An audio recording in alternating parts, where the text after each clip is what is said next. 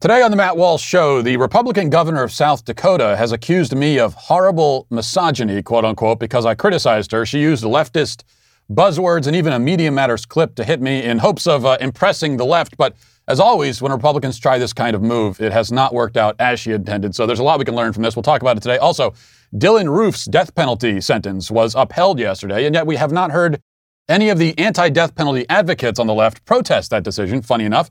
And a freshman orientation seminar at a university claims that straight white Christians are natural oppressors. Plus, Nancy Pelosi calls for Congress to pass a law that will stop hurricanes and floods from happening. I'm not sure what kind of law will do that. And our daily cancellation will discuss the DoorDash delivery drivers who are calling for higher wages and better tips. But do they really deserve it? We'll discuss that and much more today on The Matt Walsh Show.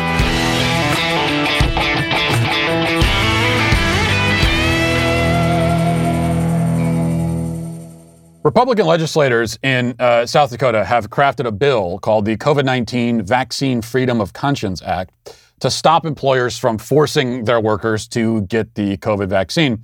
But Kristi Noem, the Republican governor of the state, is refusing to sign it. She argues that uh, employees who don't want to be vaccinated can just go work somewhere else. If you don't want to inject this substance into your body, go get a new job, she says. Also, as she stated on Wednesday, if she dictates vaccine policy to businesses, quote unquote, then Joe Biden can do the same.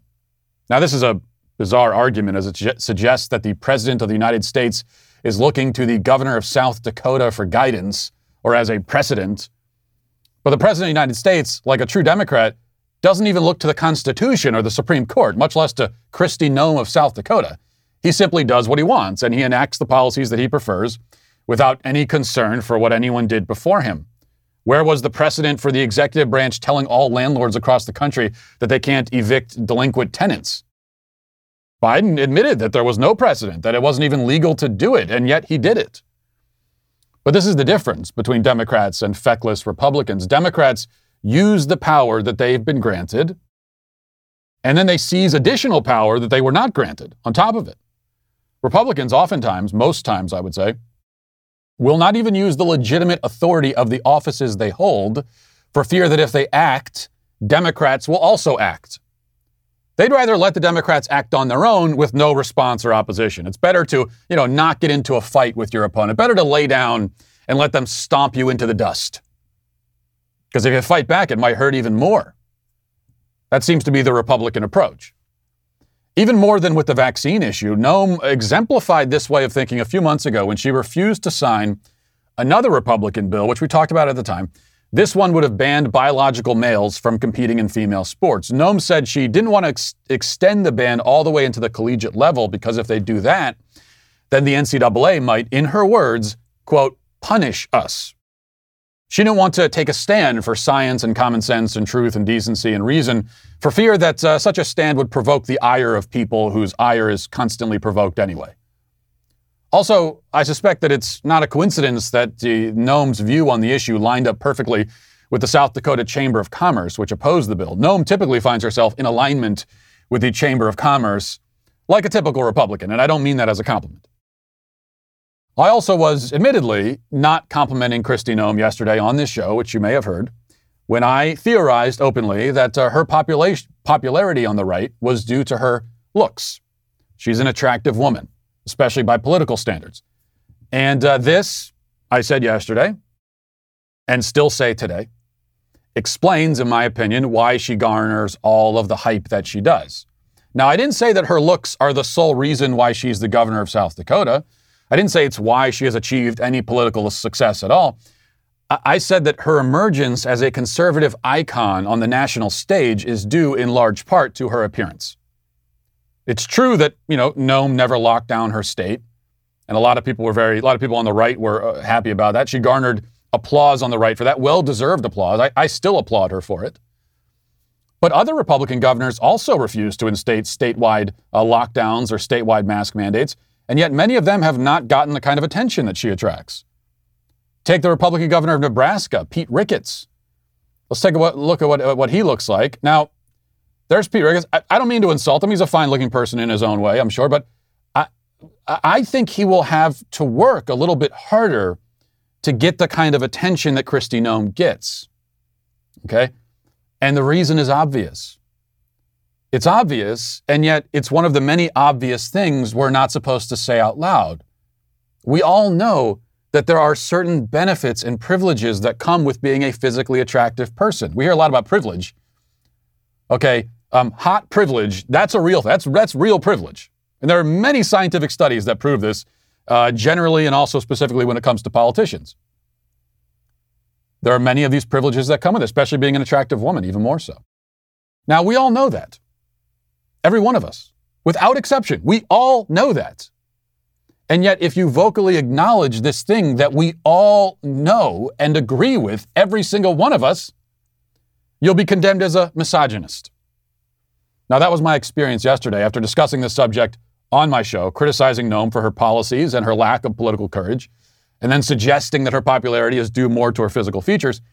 Um, Media Matters, as is their custom, clipped that part of the program and posted it to their website and to Twitter, trying to gin up some outrage.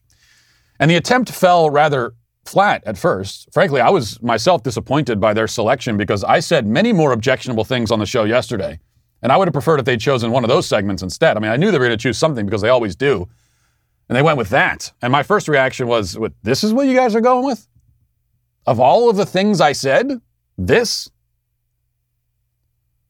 That people are gravitating towards a particular politician because of how she looks? That's the supposedly offensive thing?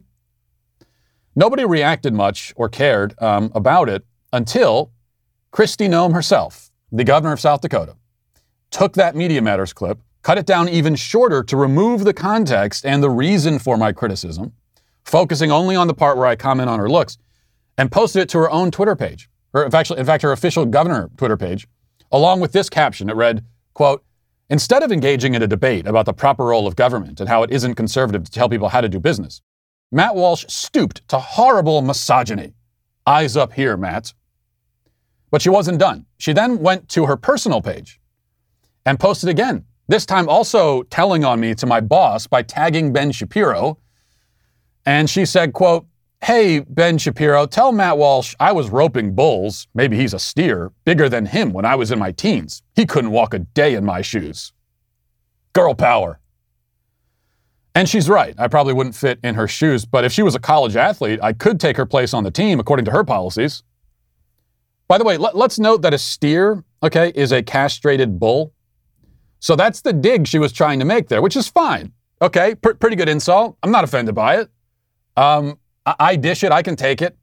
But you can't go for the ruthless insult while also tattling on me to my boss. Hey, guess, guess what Matt said, Ben? And also crying about horrible misogyny. You really got to pick a lane, Kristi. You're either the tough as nails woman riding in on your horse, roping bulls, or you're a fragile feminist accusing your critics of misogyny. It's got to be one or the other. Or might I suggest you could choose neither of those characters because they both ring false. The rough and tumble girl power shtick is especially inauthentic, seeing as how you know you'll you'll go head to head with a right wing podcast host while kowtowing to corporate interests and the LGBT lobby. I mean, where was where where were these uh, where were, where was this backbone the, all the courage here. Where was this when the when the NCAA was coming after her? No, they'll punish us, not the NCAA. I don't want to be punished. And what about this misogyny charge? Is it is it sexist? Is it anti-woman for me to accuse Kristi Noem of benefiting politically from her physical attractiveness? No, it isn't. Because for one thing, again, it's true, and everybody knows that it's true. You can argue about the extent to which it has helped, but if you tell me that it hasn't helped at all, that I'm way off in left field here, then I will know that you're either stupid or lying. But let's pretend for a moment that the accusation is not true. Okay? Let's say that I am off in left field. Well, then that would make me wrong. It would make me unfair, perhaps, even a jerk. It would make me many things, potentially. And I may be all of those things. It still wouldn't make me sexist, though because I heap extremely harsh criticism on politicians all the time. It's one of my favorite pastimes. And I believe it should be a favorite pastime of all red blooded Americans. I criticize male and female politicians alike. I mean, go back to some of the shows where I was talking about Asa Hutchinson, Governor Asa Hutchinson, when he uh, refused to sign the bill banning the castration of children. Go, Go check out some of the things I said about him. Quite a bit harsher, in fact. Now, is all of my criticism of politicians accurate? I mean, most of it is, yeah. Well, actually, all of it is, I think. But, but even if it isn't, the criticism is motivated by my dislike for politicians, especially the ones that I consider to be weak, ineffectual, and dishonest. It's not motivated by dislike for women. Now, it's probably pointless for me to explain all this because the explanation presupposes that the accusation was sincere and honest in the first place, which it wasn't. Noem was using a leftist buzzword and trying to gin up left wing outrage against me in order to make herself the victim. And that brings us to the most important point and the reason that I'm talking about all of this. Here we see the critical mistake that conservatives so often make, especially elected Republicans who call themselves conservative. Noem was using a Media Matters clip and leftist language to hit someone to the right of her, hoping to win favorability points among people to the left of her. There'd be no other reason to do that. You're not going to be using media matters and using the word misogynist and attacking someone to your right if you're trying to appeal to people to your right. No, this was a play for people to her left. Did it work? Uh, no, not remotely. Check social media today to see what folks on the left are saying about the Kristi Noem versus Matt Walsh feud, and you'll find that they are in wide agreement that we're both terrible people and scum of the earth and disgraceful ignoramuses and so on. The sympathy that Noem has gotten has come in the form of comments like this from a guy named uh, Brian Rosenwald. This is pretty, pretty representative of, of the kind of things people are saying. He says, I think Kristi Noem is terrible and her decisions have cost people their lives, but Matt Walsh's comments were the purest form of misogyny you'll ever see. He wouldn't say the same things about Ron DeSantis with a similar profile. It's a firing offense, but it's conservative media. Well, she got her wish in one respect. Um, people are calling for me to be fired. And yet, and that obviously is what she wanted. That's again why she tagged my boss in a tweet. And yet, the people calling for me to be fired still say that Noem herself is a mass murdering monster. And she is, in the same way that I'm a misogynist, at least. We have seen Republicans make this mistake a thousand times, thousands and thousands of times. They criticize their own side using leftist frameworks in hopes of impressing the left. And then the whole thing just collapses on them, and they're the only one who gets crushed in the end. And that's the lesson that hopefully we all can learn from this. Now let's get to our five headlines.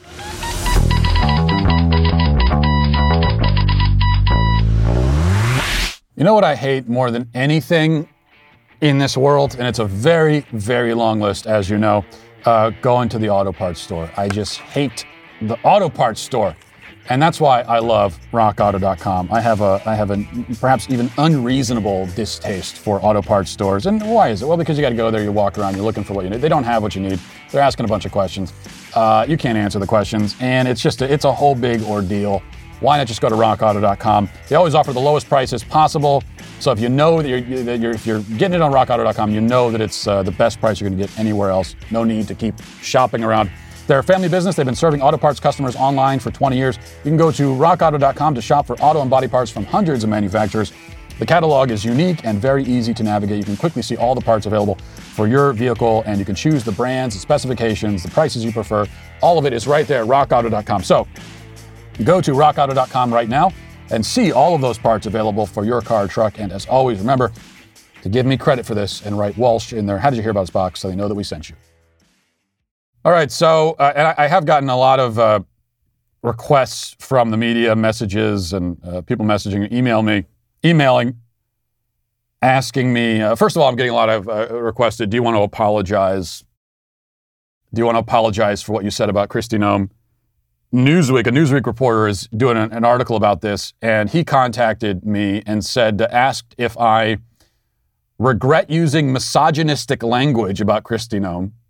That, that was the framing of the question. It wasn't, do you think that your comments were misogynistic? Do you regret using misogynistic language? And then he uh, wanted to know if I want to clarify my comments for him. He was going to give me a chance to clarify before he writes his hit piece calling me a misogynistic bigot. So here was my response to him. Uh, I emailed back, and uh, his, his, guy's name was Anders, and I said, Anders, feel free to attribute this to me on the record in response to your request for comment. Uh, and then my comment is no, I do not regret stating an obvious truth. I will, however, accept apologies from all of the performative idiots pretending to be offended by it. And uh, he, he responded and said that he will include that statement in his Newsweek article, which is great. So that is my that's my general for anyone in the media. That's my general. You could you could all take that statement. Uh, as far as apologizing, uh, I can't even say the word apology without laughing. Okay, I and I and I really say this sincerely. I would rather be dead than issue any kind of public apology about anything, especially to some sniveling snake in the media. I would prefer death over sending an email to someone in the media saying, I, sincerely regret and apologize for those comments, and please don't be mad at me anymore. Death seems far more appealing to that because, because that, that's, a, that's a form of death.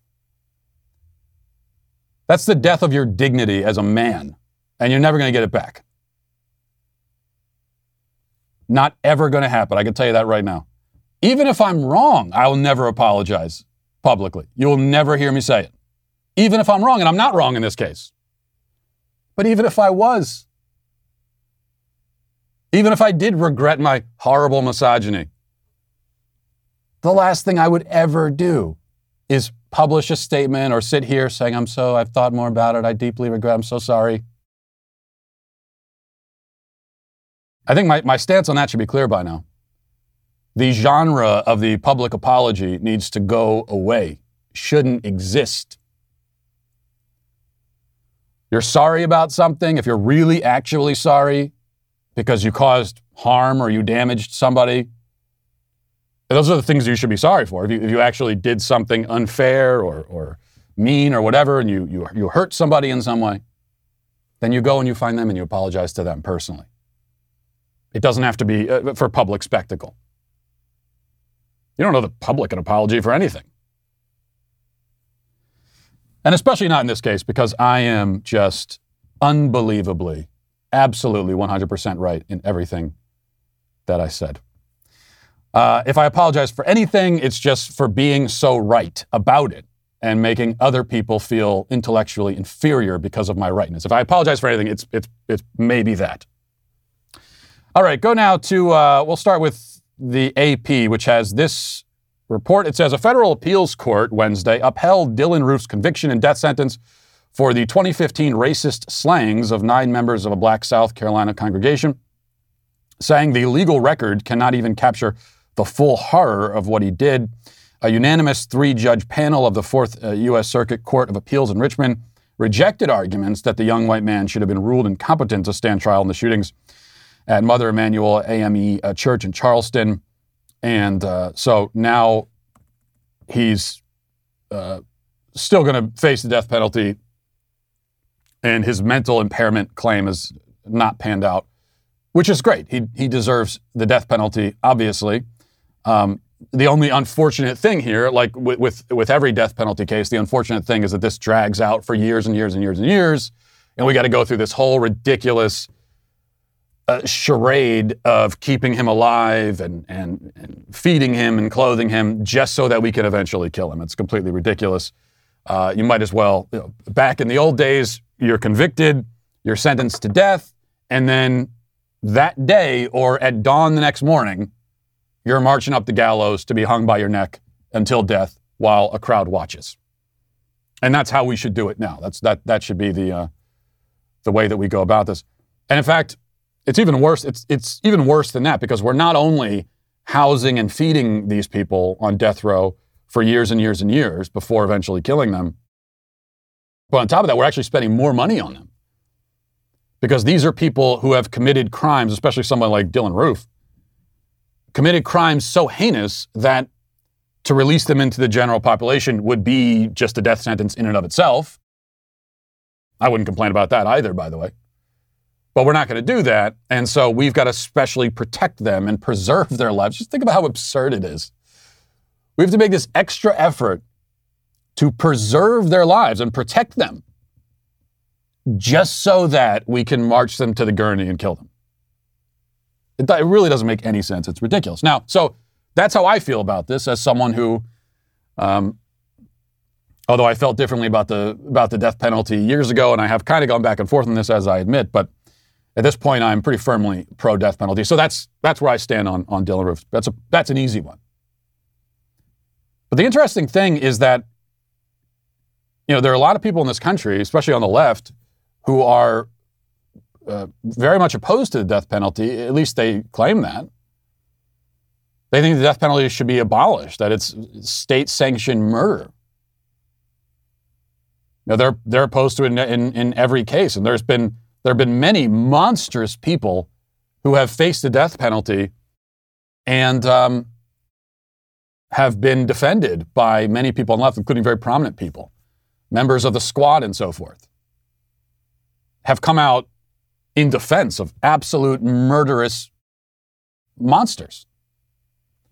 And yet, in this case, I have heard none of those voices. As far as I know, I haven't heard any of those people on the left, especially the prominent ones, come out and say, no, no, no, this is wrong. Dylann Roof doesn't deserve the death penalty. So they make an exception for him, which is interesting. Why do they make the exception? Well, because for one thing, they, they just they don't believe in their own principles, in any of their own principles enough to actually stand up and say, no, this man who, who, who murdered nine uh, black people at a church, you know, should shouldn't shouldn't be uh, killed. Um, so they don't they don't believe in their own in their own principles enough for that. But also, I think they look at a, at a crime like this and they just they they feel that no this is someone who who can't exist on earth anymore you've committed a crime so heinous that you you don't deserve to be defended you don't deserve to live anymore you have forfeited your right to live on this earth you have forfeited your right to be a, a member of human society what you've done is so heinous that we can't even simply segregate you and keep you in human society. We have to remove you completely by your own actions. You have made that choice for yourself. You forced our hand. I think they look at Dylann Roof and that's that's what they think and they're right. The problem is they can't extend that to all of the other monsters on death row. And they are all monsters. You don't get there unless you are. So they could see that with Dylann Roof. They can't see it with anybody else. A real disconnect there. This is from Fox. It says uh, James Madison University is under fire for pushing controversial rhetoric as part of its freshman orientation training for student leaders. The PowerPoint presentation and accompanying video addressed topics like social justice, identity, power, and privilege, and labeled any person who fits the parameters of white, male, straight, and Christian as oppressors in a detailed chart. JMU College Republicans chairwoman Juliana McGrath shared her frustration with Fox News, saying the training at the Virginia University that's meant to bring students together will ultimately be divisive. She said, quote, when you're teaching about things like this, the goal is to try to bring people together and try to get people to understand different life experiences. But by saying because you're white, you're an oppressor, because you're straight, you're an oppressor, because you're a male, you're an oppressor, that actually brings people farther apart. And it doesn't actually accomplish any of the goals of what I feel like they were trying to do. According to McGrath, the most shocking inclusion in the presentation was the implication that followers of the Christian faith specifically were deemed as oppressors, even though all religious individuals, regardless of denomination, believe in the same thing, a higher power. Uh, she said, quote, in our chapter of college Republicans, we actually have a very diverse chapter, and we have people of different races, of different backgrounds, and specifically of different religious beliefs, and that's always been very welcome. I feel like no matter your political beliefs, you always find some type of common ground. I think sometimes religion is the common ground, so on and so forth. Okay. Uh, a lot of this, unfortunately, is unremarkable because we've these, this is the kind of re-education that we see in colleges across the country. Uh, most universities at this point, this is their primary function. This is a, a, fe- a feature, not a bug. It's not like you send your kids to college and then they just so happen to be brainwashed into leftist dogma. That's why the universities exist at this point. That is their primary goal. So that makes this unremarkable, but but still important. But I'm really, I really zero in on what she said here. Um, Juliana McGrath. She said the goal is to try to bring people together and try to get people to understand different life experiences. But when you do all of this, you're, you're, you're tearing people apart, and that doesn't accomplish any of the goals that you're, that you're trying to accomplish, she said. Well, no, Juliana. Let me explain this to you. it, it is important that you understand. I don't want to be accused of mansplaining here. Okay, I don't need that on top of all the other crimes I've committed. Maybe that'll be next. Maybe Kristi Noem tomorrow will tweet about how I mansplained. So at this point, just dye your hair pink, cut it down, call me a mansplainer. Why not? Go full feminist. Anyway, it is important to explain this uh, to anyone who doesn't understand. I think there are a lot of people on the right who still don't understand this. Um, no, these, these, these kind of indoctrination seminars where they're saying that white people and males and Christians are oppressors and evil and all that. This is not a misguided but well intentioned attempt to bring people together and to make people understand each other's life experiences. No. This is not something that's clumsy and we'll say, well, they're, they're trying to accomplish something. They're just not accomplishing it. They just so happen to be doing the opposite of what they're trying, trying to accomplish. No, they are accomplishing their goal 100%. The goal is not to bring anyone together. That is not the goal. The division, the hostility, the suspicion that's engendered by these sorts of programs, that is the point. That's why they're doing it. There is nothing well intentioned about this at all. They are trying to drive that wedge in between you, in between all of us. And not one wedge, but a million wedges. Dividing people into a million different categories and subcategories. Even one single individual person is now divided in is, is chopped into into a thousand different pieces and put into different compartments and different labels. And every, everybody's warring against each other. That is totally the point. It's why they're doing it. So when you say they're not achieving what they want to achieve, yes, they are. They're doing a great job of accomplishing their goals. They want to divide the American population. Uh, they to to inflame tribalism. That's part of the point here. And also to to tear down our history and all of the authorities of the past, you know, to separate us from our own history. We, Western civilization is informed, shaped by Christian values, by the Christian religion. And that's why, that's one of the main reasons why they hate it. And that's why, if you notice, they focus on Christianity much more than they focus on something like Islam because they are trying to destroy, eat away at, chop down the foundations of Western civilization. That, that is the point. They want us to live fully immersed in modernity, severed from all of the ties of the past, hating everybody that came before us, our ancestors, all of the people who built this civilization that we now live in.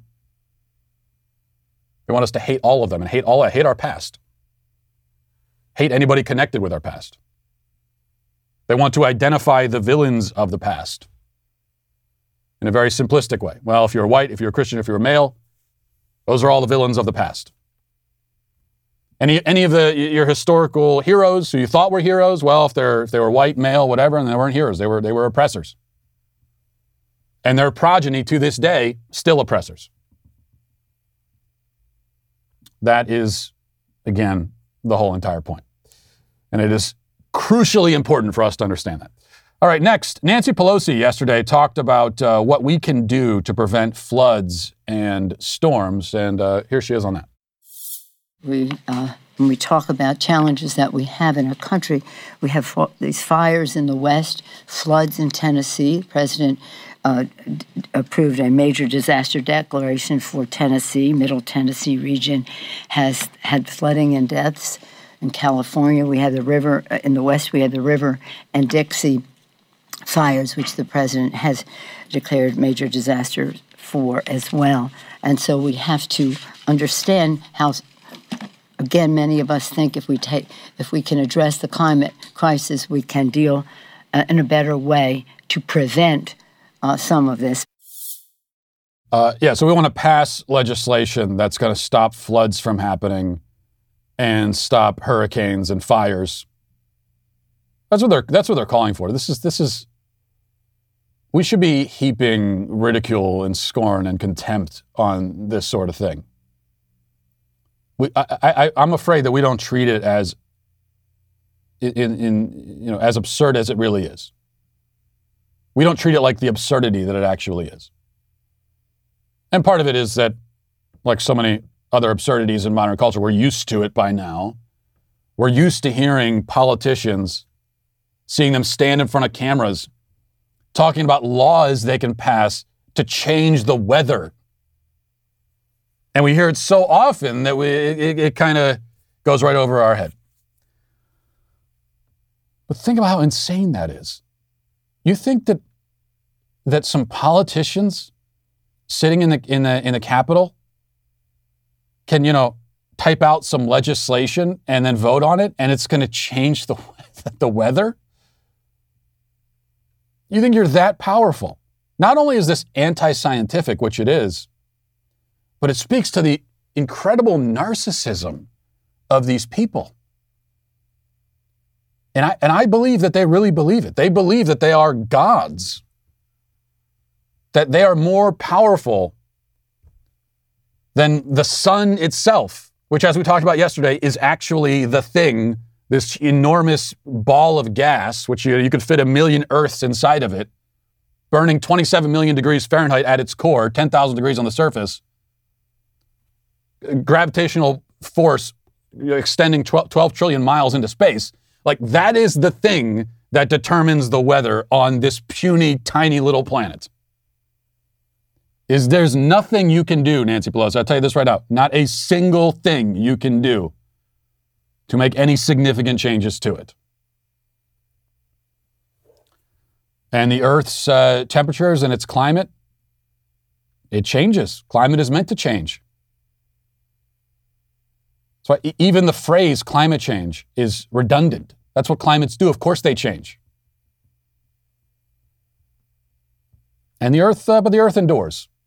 The, the Earth has endured supervolcano eruptions. The Earth has endured uh, asteroids the size of entire states hitting the, the, the, the Earth. Or the size of cities, anyway, I should say. Um, the Earth endures all of that because we're we, that we are not that powerful. The SUV that you drive or the HVAC system that you turn on, it's not quite as powerful as you want it to be. And the legislation that you write is also not as powerful as you want it to be. I hate to inform you. All right, this is an interesting case from uh, BBC.com. It says Spencer Elden, the man who was photographed as a baby on the album cover for Nirvana's Nevermind, is suing the band, alleging sexual exploitation. The cover depicts Elden as a four month old in a swimming pool. I mean, you've seen this cover, it's an iconic cover. Uh, you got a four month old baby naked in a swimming pool, and he's grasping for a dollar bill that's dangled in front of him. The dollar bill was superimposed into the uh, picture after it was taken. Um, but now, Elden says that his parents never signed a release authorizing the use of his image on the album. And he also alleges the nude image constitutes child pornography. He said, quote, uh, or legal papers filed in California say the images expose Spencer's intimate body part and uh, displayed Spencer's genitals from the time he was an infant to the present day.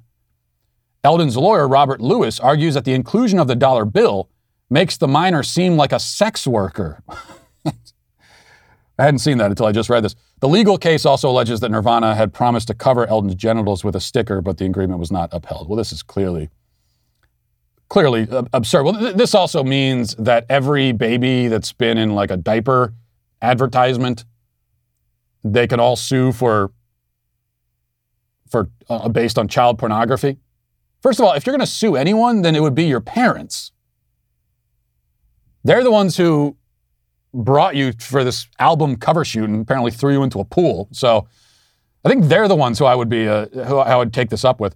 But if you really want to know how absurd this is, this guy, Spencer Elden, he has through the years, on like three or four different occasions, has recreated that album cover uh, to mark the anniversaries of the album. So, like the 10th anniversary, 15th, 20th, I think. I think all three of those. He went and he recreated. He was very happy about it. He's recreating this album cover that he now says was child pornography and exploitation. But I, this this is the world we live in. You might you, you see a, a, chance in our litigious society. You see a chance to file a lawsuit, make some money. Why not do it? And that's what's going on here.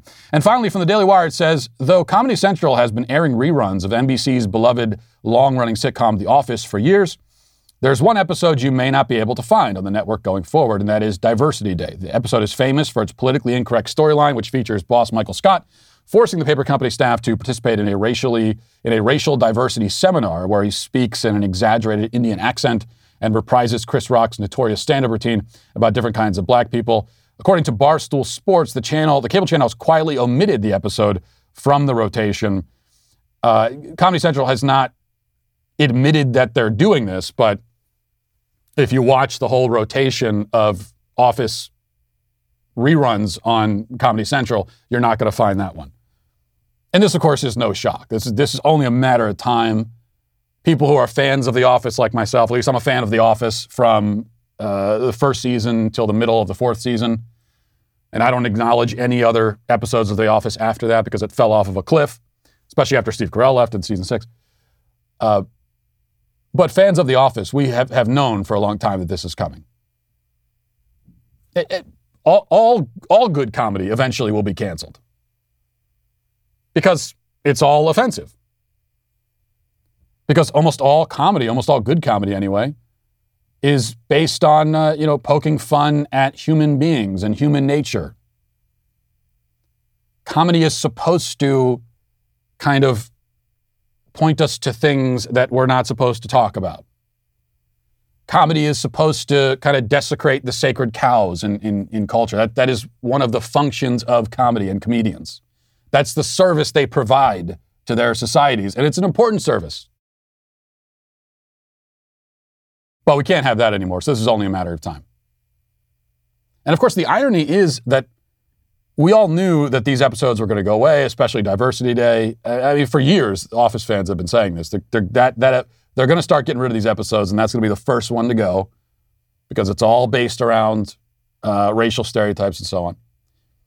But the irony is, that we're supposed to be, we're not laughing really at the racial stereotype. You're supposed to be laughing at Michael Scott, who is this oaf who doesn't understand social conventions and doesn't understand, he's not even intentionally being politically incorrect. He just is because he's stupid. That's the joke, anyway. So you're not even laughing at the racial stereotype, you're laughing at the person who is engaging in these racial stereotypes. And even that you're not allowed to do because it acknowledges the stereotype to begin with. And yeah, part of what makes it funny and kind of cringy is that there's there's some truth to most stereotypes. So you can't do that. That's going to go away. And this is this is progress though when we start erasing these episodes. Can't laugh about it, can't joke about it. It's supposed to be progress. In reality, it's the exact opposite.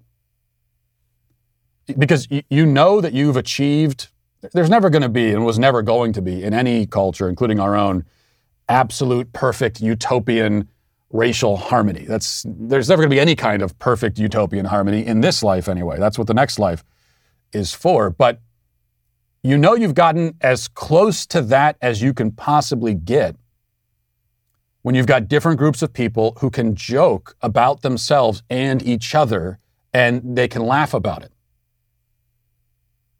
That's how you know a group of friends are really close friends when they can poke fun at themselves, but also poke fun at each other, make fun of each other, even be kind of ruthless in their uh, insults and laugh about it. That's how you know you're comfortable with somebody else.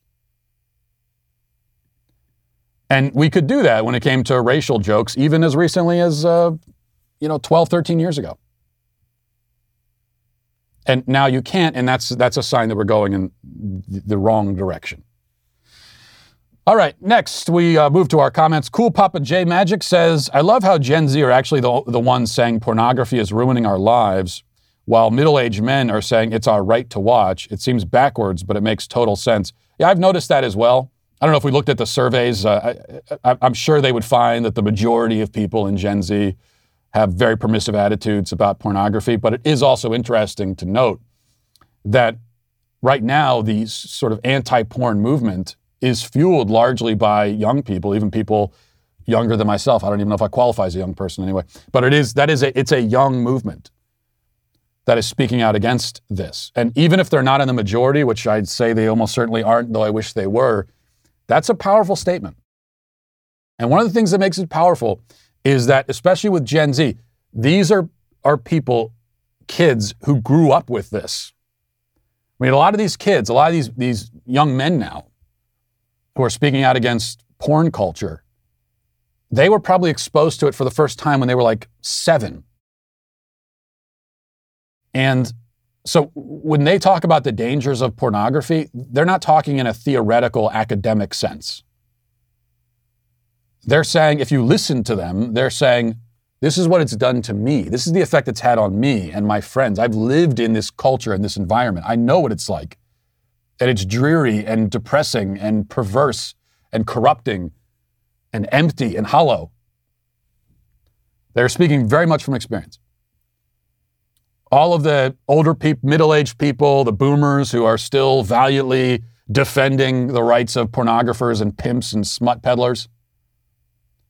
They didn't grow up in, in that kind of environment. They created that kind of environment for their kids to grow up in, but they didn't grow up in it. They got to have their innocence, at least for a time. Their kids never got it. And if they were to listen to their kids, their kids are mourning the fact that they never had that innocence. All right, Liam says to further Matt's idea of adult content actually being sex starved, it's something akin to how you can starve a cat by feeding them tuna. Please don't. They'll eat the tuna because of the taste and they think it's satisfying, but it also has almost zero nutritional value for them. The same is true for people that only consume those types of videos. They're not really getting anything they need, and what's more, they'll continue to not seek out something fulfilling. Well, right, that's exactly right. That, that's that, that's why it it, it uh, breeds addiction like any other drug. Yeah, you could use the example of, well, tuna for a cat, or you could use the example of junk food, uh, someone who sits around drinking soda all day. It tastes good in the moment, but you're not actually hydrating yourself. You're destroying your body in the process. But I think drugs provide the best example because there's certainly nothing fulfilling there. You get the high in the moment. The high diminishes, and you have to keep chasing it and chasing it and chasing it. And that's when a lot of times you go to the harder drugs and everything else. Uh, and it's the same thing with, with pornography. And there is, as you note, there is no fulfillment. That's the one thing that is missing. In an, in an actual human romantic relationship with a flesh and blood person, it's not going to be perfect. You're going to have your arguments and your strife, but there's real fulfillment there. You feel fulfilled with this person, you feel content. If it's a good relationship and you found the right person. There's no contentment with pornography. Uh, Nick says, I will genuinely always regret not throwing my hat in the ring for the Sweet Baby Gang anthem, but whatever anthem is selected, I will stand by it till the end. Well, thank you, sir. And, uh, and, I, and I mourn your own regrets. And I know that there, there are many such cases because the deadline is over. No more submissions.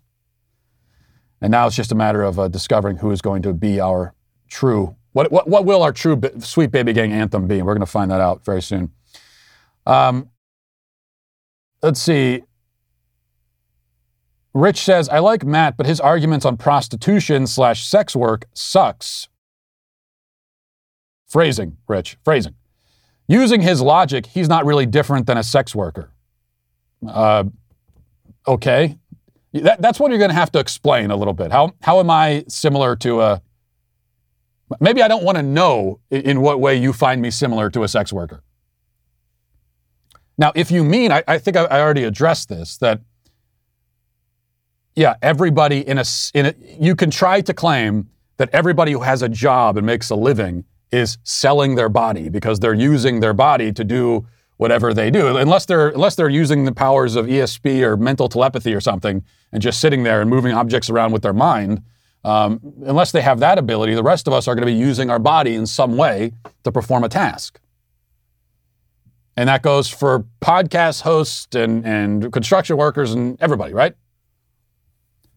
But as I explained, the difference is in all these other jobs, uh, you're using yourself to perform some sort of task, some kind of skill. And it's that skill that you're, or the thing that you're producing, which you're selling. In this case, I'm making a podcast, and that's the product that I'm selling, as it were, right? Uh, if you build tables, then you're using your body to build a table, and you're you're selling that. But in the case of a so-called sex worker, especially somebody, as we talked about, we were specifically speaking about people on OnlyFans, although it goes for all of them, but especially the prostitutes on OnlyFans. You know, they're they're just displaying their body on camera. There's no art, there's nothing to it, there's no skill. And they're selling their body. That's that is the object, the product that is on the shelf to be bought. It is objectification by its definition. It is dehumanizing by its definition. It has to be dehumanizing. You know, the, the porn consumer is the whole thing doesn't work if the porn consumer really thinks of the person behind the screen on the other side of the screen as a person, as a human being. As the porn consumer, if you really reflect on the humanity of this person and the fact that this might be a mother, this is a daughter, this is someone who, you know, this, this was a, at one point a, a young child, this was a, an innocent young child at one point whose life went horribly wrong. I mean, if you start reflecting on all of those things, then um, that's going to take you out of the mood that you want to be in as the porn consumer. So it depends on the person dehumanizing themselves and you going along with that. You've both kind of agreed to put their humanity and your own, really, on hold. And that really is the difference. It's that time again, folks your favorite time of the day, and that is the Daily Wire promos. And I got three of them for you today. So, what's it like to be part of the fastest growing conservative media company in the country? Join us and find out. Daily Wire has several open positions at our headquarters in Nashville, Tennessee. So go check them out at dailywire.com/careers. Currently, we're looking for a podcast marketing manager to join our marketing team. If you're someone with a lot of experience and passion for growing podcasts, a creative and strategic thinker, and a self-starter, then go apply right now, and you'll have your work cut out for you selling this show right here. We're also hiring a web marketing specialist to do, well, uh, a bunch of technical stuff on dailywire.com. I don't really know exactly what they're supposed to do, but they do something anyway.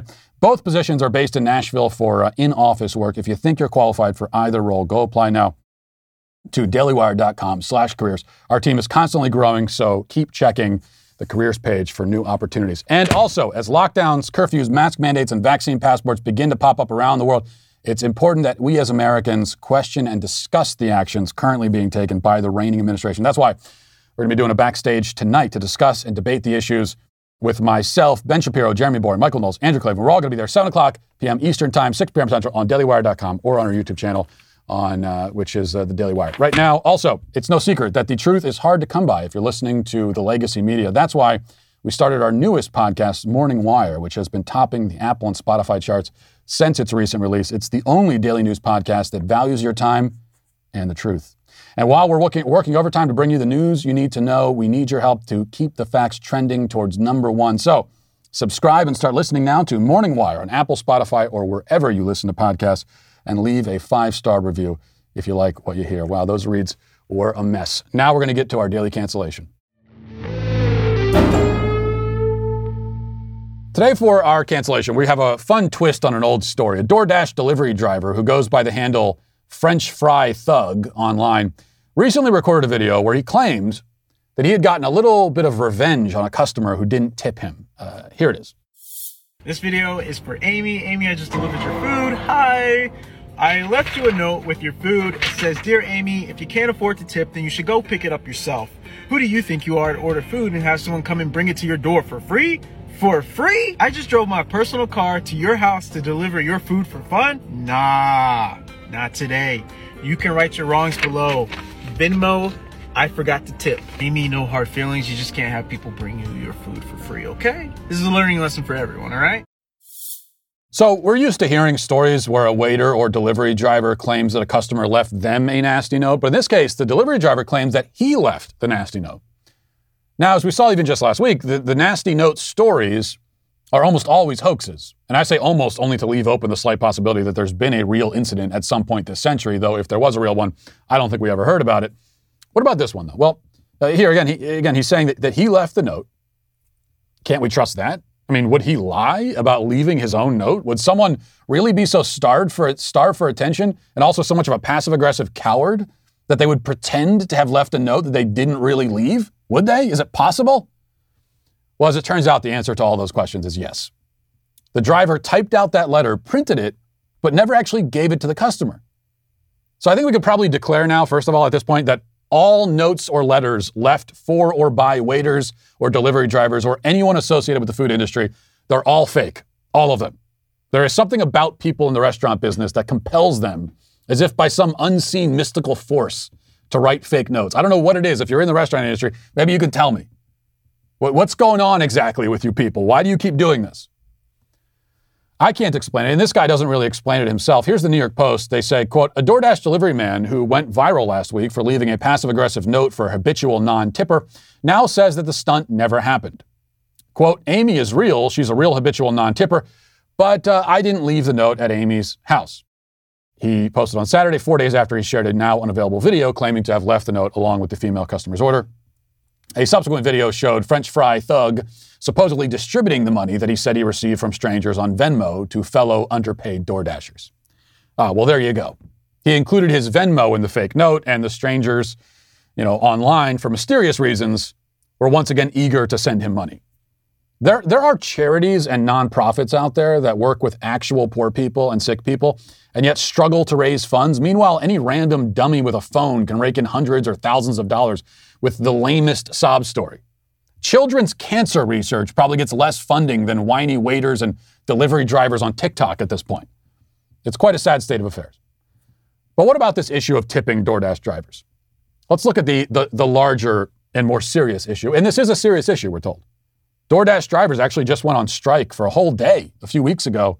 Among their demands were a higher base pay. Right now, they make between two and ten dollars per delivery as a base, and they want to know they want to know the, the tip amount from a delivery before delivering it.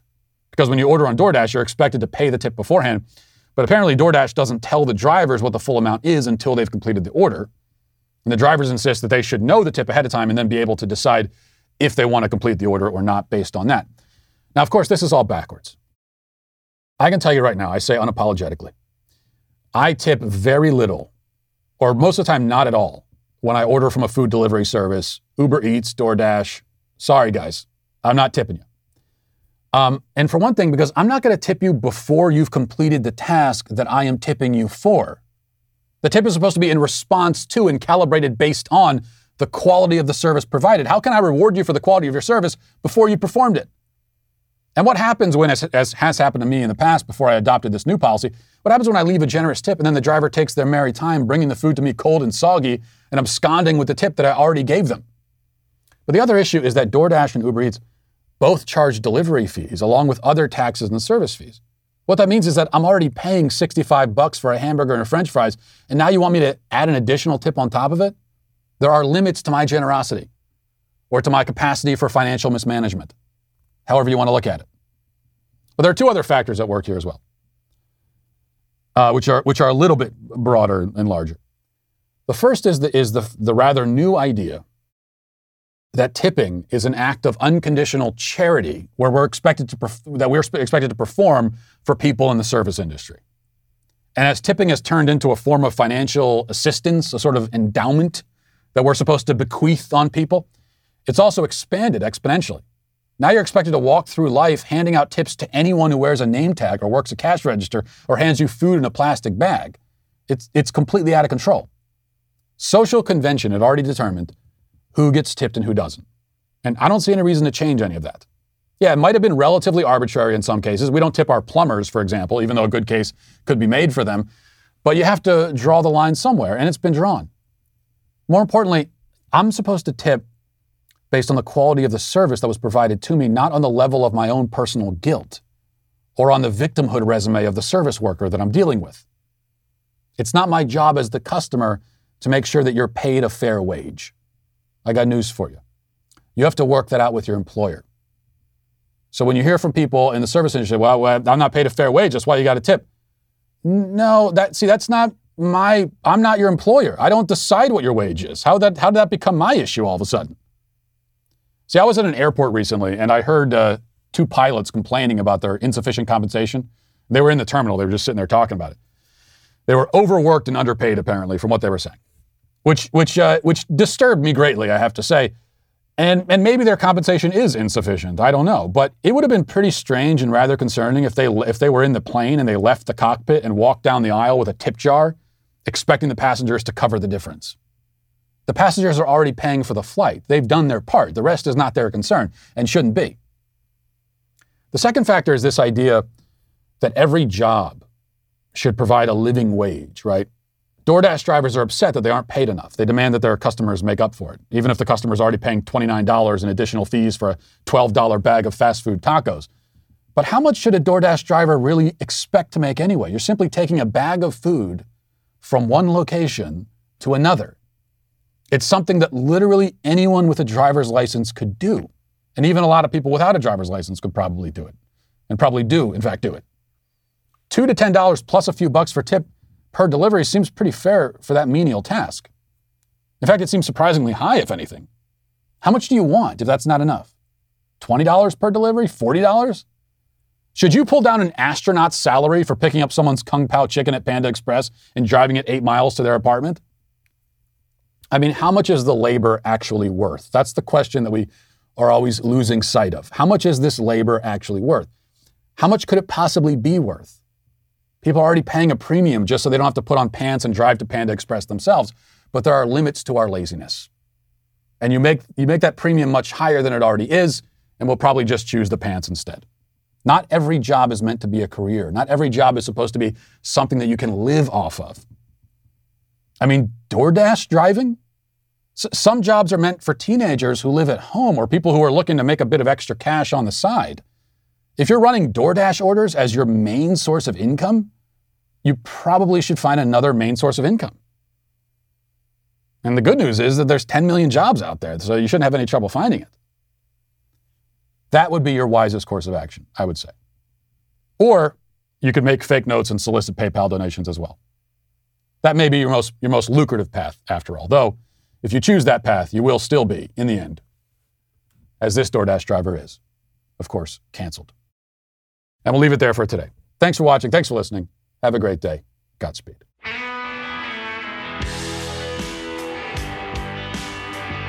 Well, if you enjoyed this episode, don't forget to subscribe. And if you want to help spread the word, please give us a five star review. Also, tell your friends to subscribe as well. We're available on Apple Podcasts, Spotify, wherever you listen to podcasts. We're there. Also, be sure to check out the other Daily Wire podcasts, including The Ben Shapiro Show, Michael Knowles Show, The Andrew Klavan Show. Thanks for listening. The Matt Walsh Show is produced by Sean Hampton, executive producer Jeremy Boring. Our supervising producer is Mathis Glover. Our technical director is Austin Stevens. Production manager Pavel Vodosky. The show is edited by Sasha Tolmachev. Our audio is mixed by Mike Coromina. Hair and makeup is done by Nika Geneva. And our production coordinator is McKenna Waters. The Matt Walsh Show is a Daily Wire production, copyright Daily Wire 2021. The U.S. abandons a thousand Americans in Afghanistan, lockdowns kill newborn babies in Australia, and a new study finds that only 22% of cable news is news. Check it out on The Michael Knowles Show.